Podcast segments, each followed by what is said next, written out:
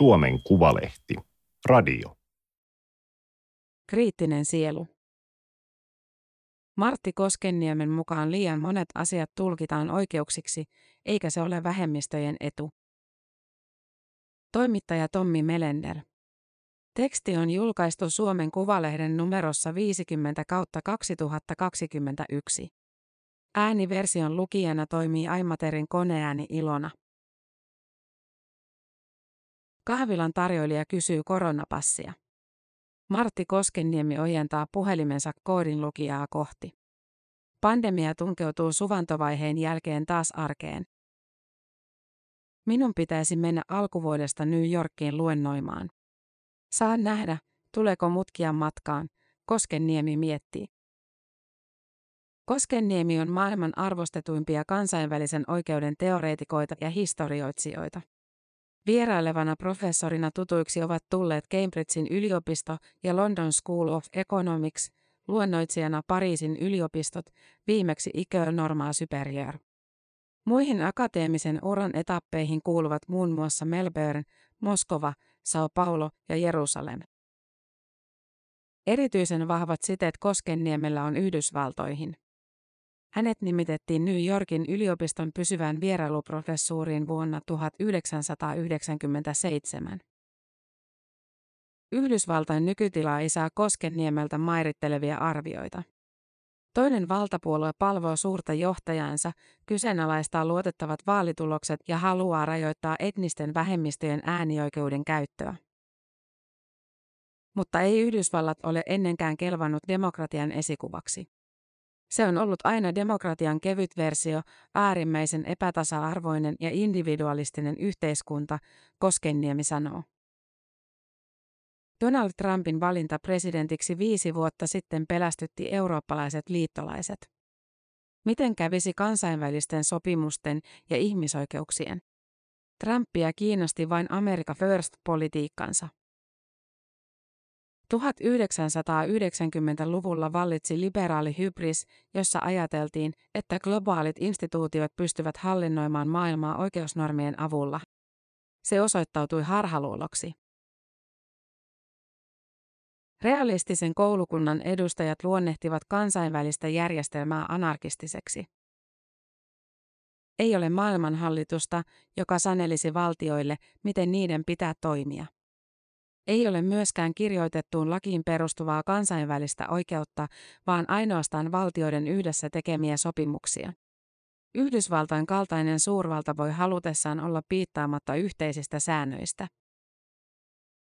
Niin se teki jo ennen Trumpin kautta jättäytyessään pois kansainvälisestä rikostuomioistuimesta sekä biologisten ja kemiallisten aseiden valvontajärjestelmistä.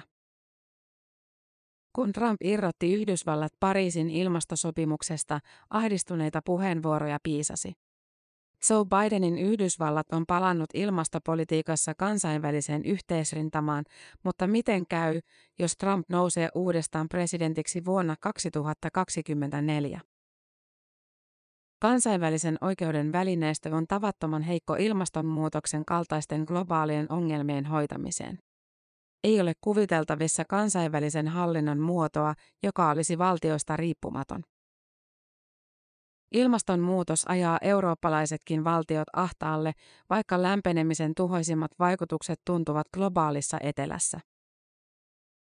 Jos olemme hiukset pystyssä siitä, että Valko-Venäjän ja Puolan rajalla on pari tuhatta pakolaista, mitä tapahtuu 30 vuoden kuluttua, kun moninkertainen määrä ilmastopakolaisia kolkuttaa ovillemme? Koskenniemi ei pidä tuulesta temmattuna uhkakuvaa, että Euroopassa nousevat fasismia muistuttavat poliittiset voimat, jotka lupaavat sulkea rajat voimakeinoin. Mitä seuraa, jos rajoilla aletaan ampua ihmisiä? Viimeistään silloin punnitaan, mikä on hyväksyttävää ja mikä ei. Demokraattisten instituutioiden pitäisi pystyä ottamaan tilanne hallintaansa, Koskenniemi sanoo.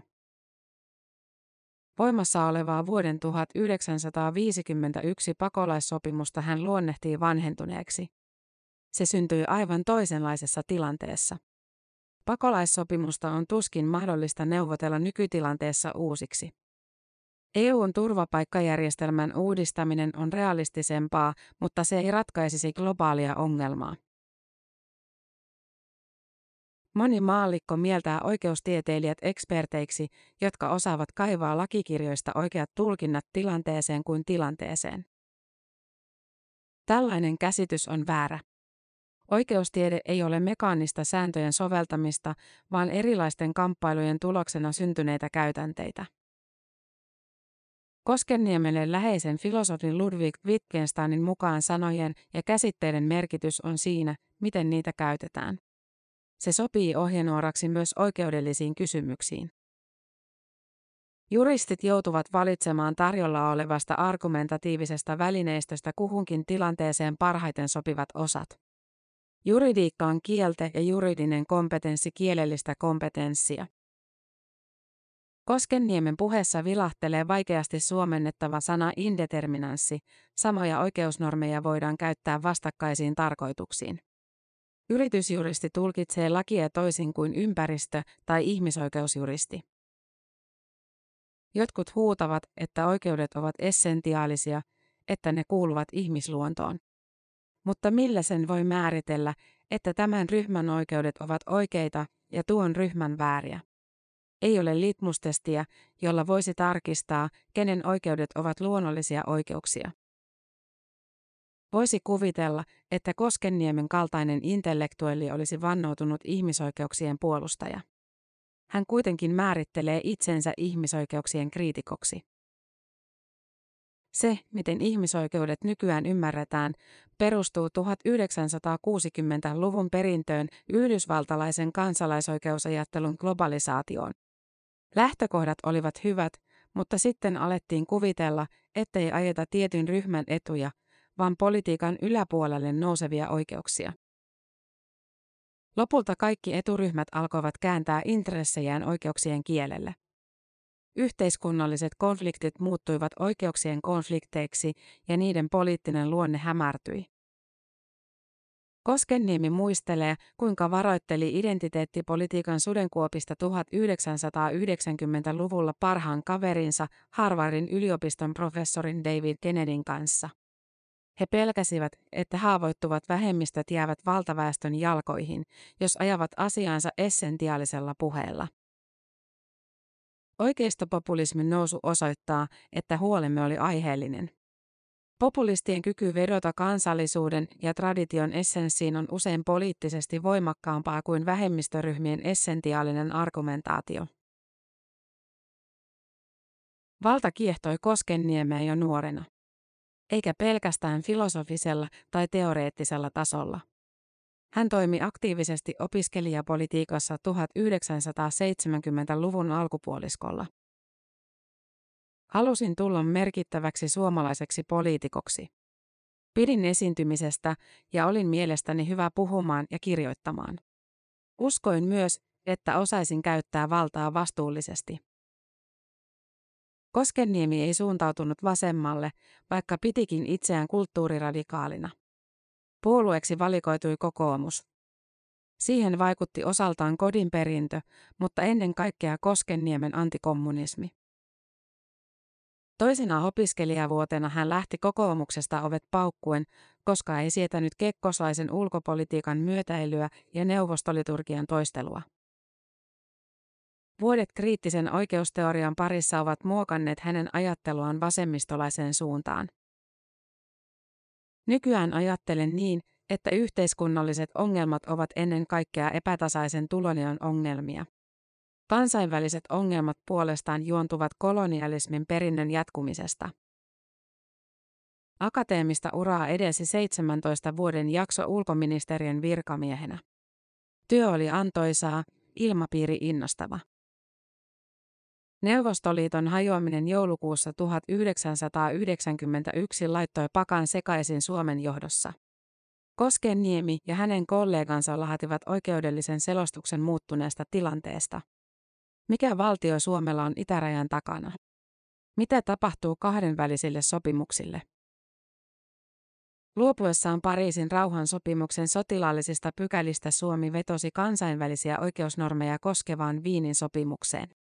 Se sisäsi artiklan, jonka avulla oli mahdollista päästä eroon vanhentuneista sopimusmääräyksistä. Koivisto vaati tällaista menettelyä, ja hyvin hän siinä kävi. En tiedä, olisivatko kaikki maamme presidentit toimineet samoin. Niinistö varmaan olisi, koska on juristi. Pari vuotta ennen Neuvostoliiton hajoamista Koskenniemi vaikutti vastaväitelleenä tohtorina Suomen YK-edustustossa. Suomi oli silloin YK turvallisuusneuvoston jäsen ja Koskenniemi toimi suurlähettiläs Klaus Törnöldin oikeudellisena neuvonantajana. Jännitystä aiheutti Saddam Husseinin johtama Irak, joka oli hyökännyt Kuwaitiin ja liittänyt sen itseensä. Virkaura antoi Koskenniemelle tärkeitä virikkeitä vuonna 1989 valmistuneeseen väitöskirjaan. Pidin akateemisen maailman tapaa lähestyä kansainvälistä oikeutta abstraktina, teoreettisena ja naivina. Väitöskirjan avainteesi kiteytyy sen nimessä From Apology to Utopia. Jos kansainvälinen oikeus nojautuu liikaa idealismiin, se muuttuu utopiaksi, ja jos se nojautuu liikaa realismiin, siitä tulee kyynisen voimapolitiikan oikeuttaja. Viisi vuotta väitöskirjan jälkeen Koskenniemi sai puhelun Helsingin yliopistosta. Hänelle tarjottiin professuuria. Koskenniemi perusti Helsingin yliopistoon Erik Kasteen instituutin ja ryhtyi johtamaan sitä. Taustalla vaikutti halu toimia ilman jäykkää yliopistobyrokratiaa.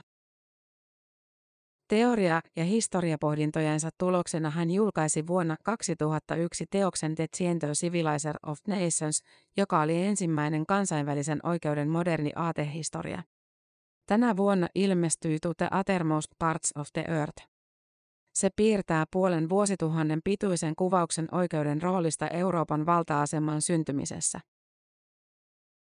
Stereotypia pedantista oikeustieteilijästä istuu huonosti Koskenniemeen.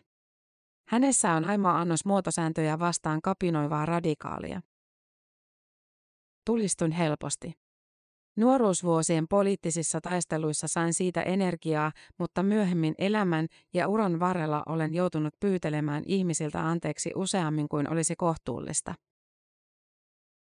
Hän kiittelee puolisonsa Tiina Astolan tasapainottavaa vaikutusta. Liitto on kestänyt puoli vuosisataa.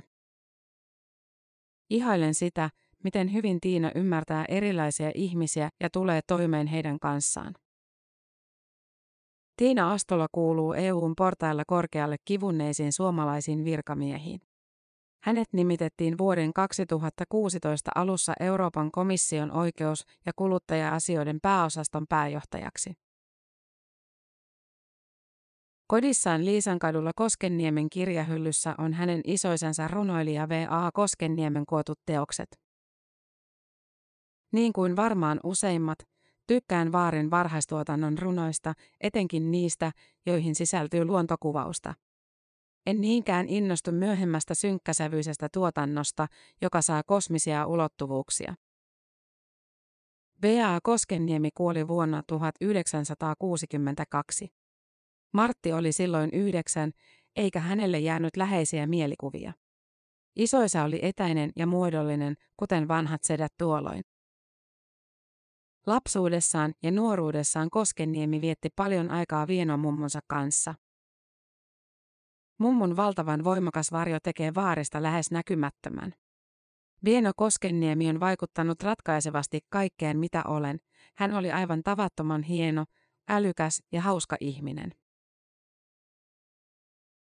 Tämä oli Suomen Kuvalehden juttu Kriittinen sielu. Ääniversion lukijana toimi Aimaterin koneääni Ilona. Tilaa Suomen Kuvalehti osoitteesta suomenkuvalehti.fi kautta tilaa.